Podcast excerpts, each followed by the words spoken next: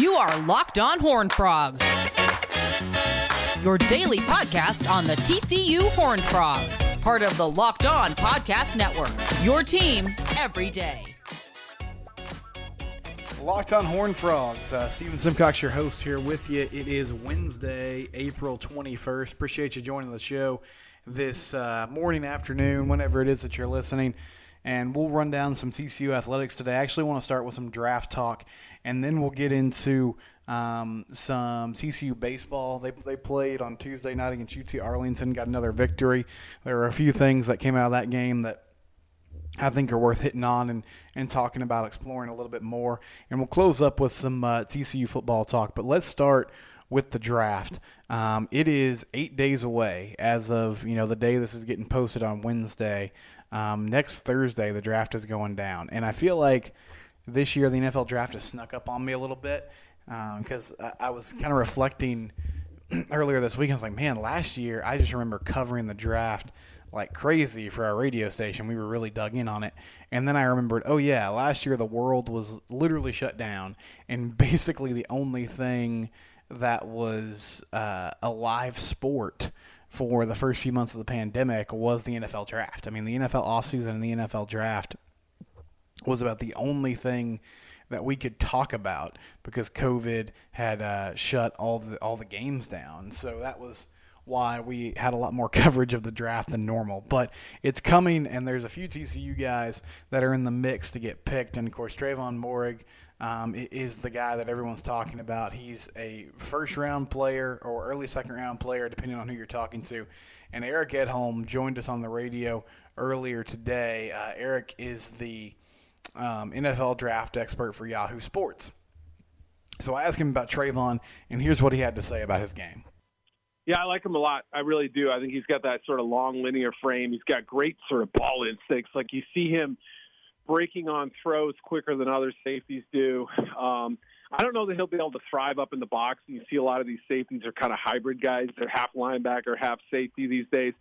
To me, I think he's best sort of playing a little more away from the ball, but he was great in the slot last year. I mean, he can cover, you know, sort of the, the bigger slot receivers, the tight ends, the backs, things like that. His coverage ability is really natural, and I like him. I gave him you know, just a shade below a first round grade, and I think he'll go somewhere between, you know, the last handful of picks of round one and the first handful of round two. So sort of in that 25 to 40 range, I think is really his sweet spot. I think he'll be a, you know, an early contributor for whatever team he lands on.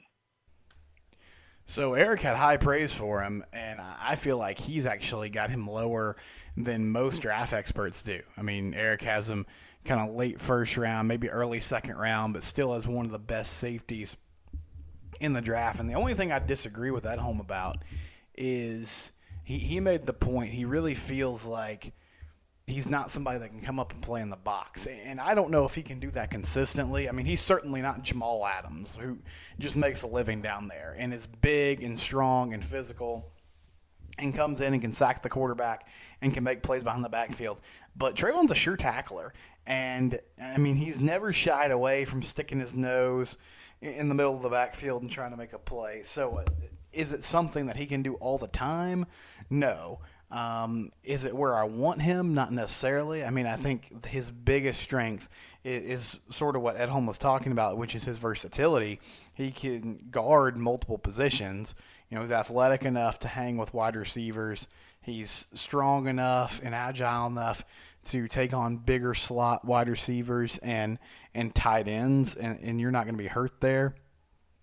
However, I don't really think he's going to be a liability down in the box either, even if that's not the most natural fit for him. So I disagree slightly there, but Eric Edholm with some some strong words of praise for Trevon as the um, draft rolls on, and then Ar'Darius Washington is also going to be in the mix to be a day one or day two pick. I'm leaning more towards day two. Uh, I think he, he'll be a second or third round guy. His size is an issue, but I've seen some people have really fallen in love with him and his ability to come up and thump people. Uh, I've seen the Bob Sanders comparison, who was a safety for the Colts for a long time and was a really, really good player. Was injured a lot, unfortunately, but it felt like in in a lot of those Peyton Manning years, every time uh, they'd talk about the Colts, the the defensive part of the game. It would revolve around, hey, is Bob Sanders healthy or not? Because when he was healthy and he was patrolling the field at that safety position, um, they were a much better football team. When he was not, that defense was a liability. So Washington is someone that's going to get picked early on in this draft, and then Garrett Wallow actually also in the course of that interview, uh, Eric Edholm revealed that himself and, and, Charles Robinson, who also works for Yahoo Sports, had done an all juice team. And that was actually something that Terez Paylor had started. And Terez was a columnist for the Kansas City Star, and then he worked for Yahoo Sports. And he tragically passed away earlier this year. Uh, but Terez was a great columnist on the NFL, and he used to have this all juice team about just guys that brought an attitude, a mentality that was fun and different. And Garrett Wallow made that team, which I think that's a great pick. And when, when I heard that, the first thing I thought of, and I wish I could have found this clip, I couldn't find it, but TCU football, after the Oklahoma State win, they tweeted um, this video where Garrett is. Uh, you know, playing that inside linebacker position. I can't remember who was running the ball that day for the Pokes, but the running back had something to say to Garrett. And Garrett just sort of pointed at him and clapped his hands and said, "Okay, let's go." And then he made a tackle behind the line of scrimmage, and obviously, you know, had something to say about that. But I just thought that was a great example of of what they were talking about that attitude and that mentality that Wallow's going to bring. And I think he'll be a late round pick. But Garrett, there's there's a place for him in this league, if nowhere else it's on special teams. I mean, he can run down and make plays, but uh, that his attitude and just kind of that nastiness that he brings to the field, I think is going to be a huge asset for him, and will give him a chance to make a team, even with uh, a shorter um, preseason schedule this season, which will make it tough for some of the undrafted free agents and late round picks to make an impression. But uh, Tre'von Moehrig and, and Ar'Darius Washington are the, are the, two safeties and the two guys to watch in the first couple days of draft coverage, and we'll continue to bring you know uh, what exactly these experts are saying about them as we barrel towards the NFL draft next week. Let's talk about Built Bar. Built Bar, I, I bet Moehrig and Washington and Wallow all eat Built Bars because they're delicious. It's a delicious protein bar, only 180 calories. So it's good for you. It's good fuel for your body. My favorite flavors, some of them, I, I really like the peanut butter, um, cookies and cream. Lemon almond cheesecake is something I've gotten into recently, but the the best is the coconut brownie chunk. I mean, it really will change your life. Like coconut is not something I'm even into, but the coconut brownie chunk Built Bar is fantastic. Go to builtbar.com, use the promo code locked on 15. Again, that's a locked on 15 to get 20% off your next order or your first order. If you're kind of apprehensive about it, we'll use that promo code, get a little bit of a discount, and don't feel as guilty about spending some money today. Again, it's delicious, it's good fuel for your body. It shouldn't be legal for it to be both. BuiltBar.com, give it a chance. Uh, tell them Locked On sent you by using that promo code Locked On 15. Segment two of Locked On Horn Frogs coming your way now, and let's talk some TCU baseball. The Frogs took on UTA on Tuesday night at Lupton Stadium as they continue their homestand. This is their longest homestand of the season, eight games. You know they had that three-game set against Oklahoma State, and then they got a uh, three-game set against Kansas before hosting another Tuesday night game next week, and then hitting the road against West Virginia. But they're continuing that homestand right now, and they defeat the Mavs nine to one this evening on what was a cold game by the end of it, or a cold night out there um, in Fort Worth. And uh, the big headliner from this one is the Frogs only allowed one hit on the day, and UTA is a good team. I mean, I think if you follow college baseball, you know that's a good program. That's a program that can come up and, and get a win on a Tuesday night. That's what they're looking to do. They're trying to improve their RPI and improve their NCAA tournament positioning by getting a victory in those midweek games and Luke Savage made his uh, first career start for the Frogs. And, and, you know, going into this, Tuesday night had become sort of a mess. Jacob Meador has has struggled. He's just struggled with finding the plate, with getting guys out. Riley Cornelio came in last week and only lasted a couple batters. Saarloos had a quick hook with him. And Luke Savage came in tonight, and he was great. He pitched four innings. He walked two guys. Um, he, he struck out a couple batters but he, he pitched to contact. I mean, he wasn't missing a ton of bats. He got outs, though. I mean, he did not allow hits. and the first three uh, batters of the game reached. So he had a you know a bases loaded, nobody out situation, and then after that, he settled down. He retired three hitters in a row. Did give, did give up that one run, and it stayed one nothing for a while. But then the TCU bat started breaking out, and he was able to to maintain that lead and turn it over to Drew Hill, who had a really good outing.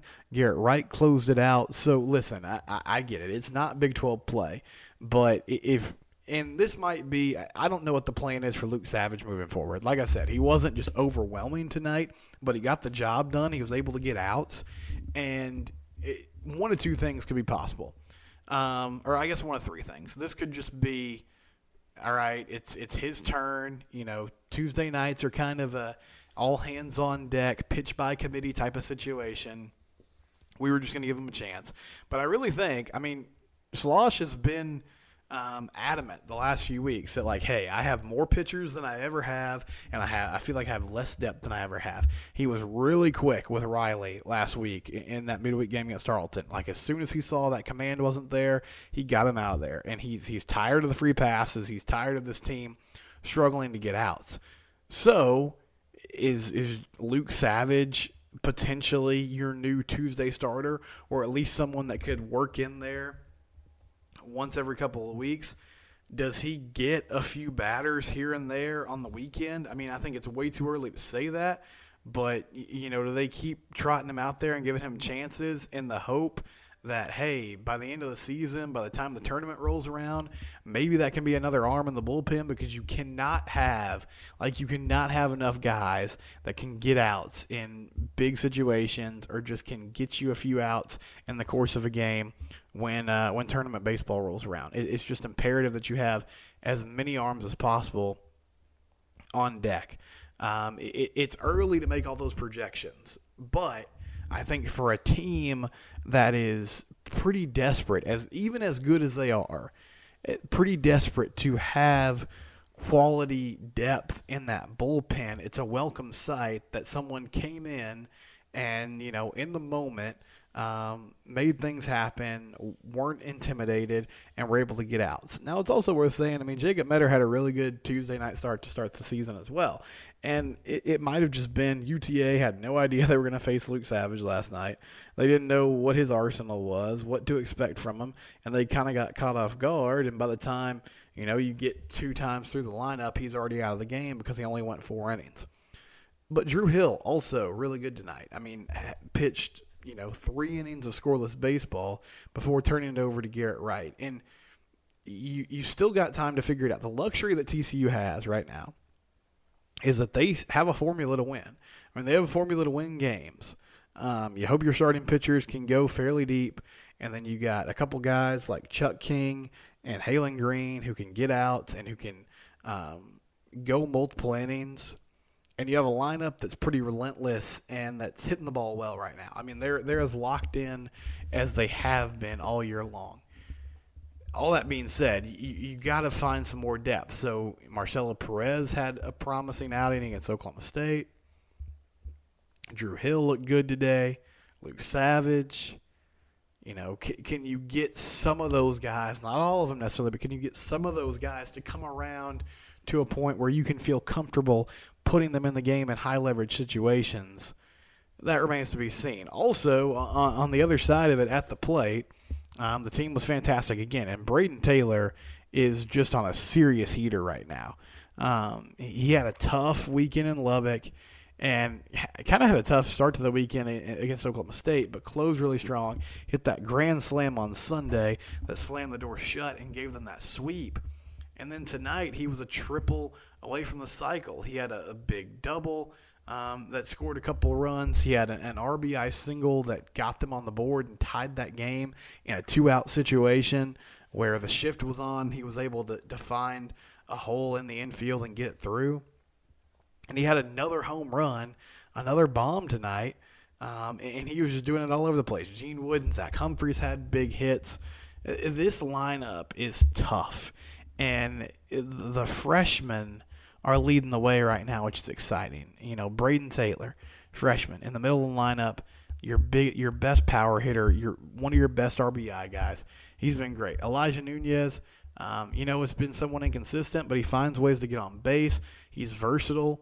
I, I kind of like him in the bottom of the lineup because that's just a, a good hitter who's going to have competitive at bats, even in that nine hole. Luke Boyers, it's been a real struggle lately for him, um, but he, he's showing some signs maybe breaking out of it. And those three guys around for three more years, man, that that's going to be something special. So nice win for TC baseball tonight, nine one over UTA, and now they get ready for a weekend series against Kansas starting on Friday. BetOnline.ag is your online sportsbook experts. Lee Sterling from Paramount Sports runs it, and he does a great job. He's been working the Vegas scene for a number of years, and, and they have everything you need to know about all the sports.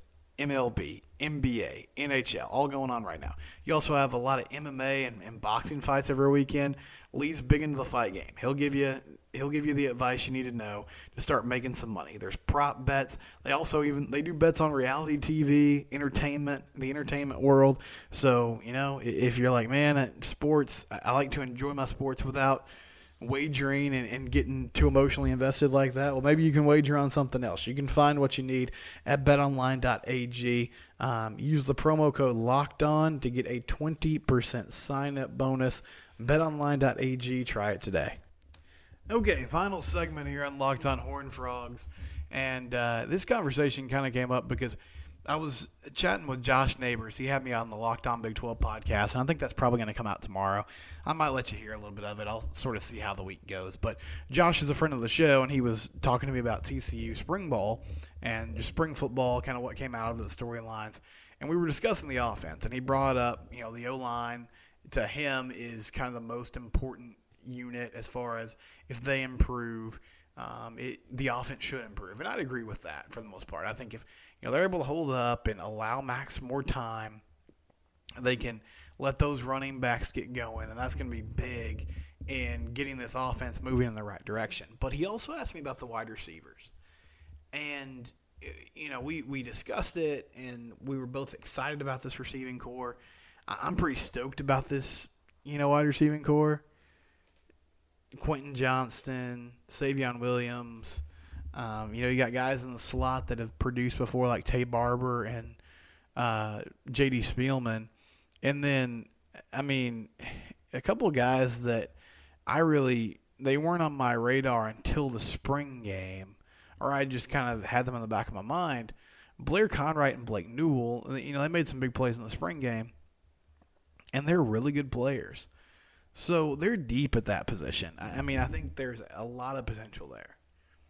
But as I was talking to Josh, I just sort of realized I feel like they've had more depth. I feel like they have more depth right now than they have in the last few seasons. But we've we've been excited about this receiving corps for a long time. And, you know, Jalen Reagor, we all kind of know the story there. It, it just never came together his, his senior or junior year. Last season, it wasn't consistent. And I just wonder what has to happen to kind of unlock the potential that we feel like we see with that team. And I think Malcolm Kelly's a really good coach, but with those guys, what needs to happen that's going to allow them to really reach what we think is possible? Because Quentin Johnston, I, I, he could be a monster on the outside. You know, Spielman and Barber can make things happen in the slot. I think Savion is, is another big body that can go up and make plays. Is it the offensive line having to protect? Is it just timing getting better? I, I still feel like it comes back to the O line because I think, you know, Max, he struggles with accuracy at times. But a big part of that in my mind goes to the fact that he he sees ghosts. I mean, because the pocket collapses so frequently, and that's been the case really his whole career. Sometimes I believe when he actually does have time, he gets rushed because he's like, "Oh man, I got time here. I, I see something in front of me. I got to make this play." And also, when when you're not throwing the ball a lot, those misses loom large like yeah, the West, the the miss in the West Virginia game where he had Barber wide open in the end zone, that was terrible. Yeah, I mean, it was terrible. It was a terrible throw. but it was also one throw. And because the offense couldn't consistently get down the field, it was just magnified by a hundred times when you miss on one of those. So if you can get in a better rhythm, maybe those mistakes don't loom as large in the grand scheme. We'll see. That'll do it for Locked On Horn Frogs today. We'll be back tomorrow. We'll talk more um, spring football, baseball, everything going on in TCU athletics. This is part of the Locked On Podcast Network, your team every day.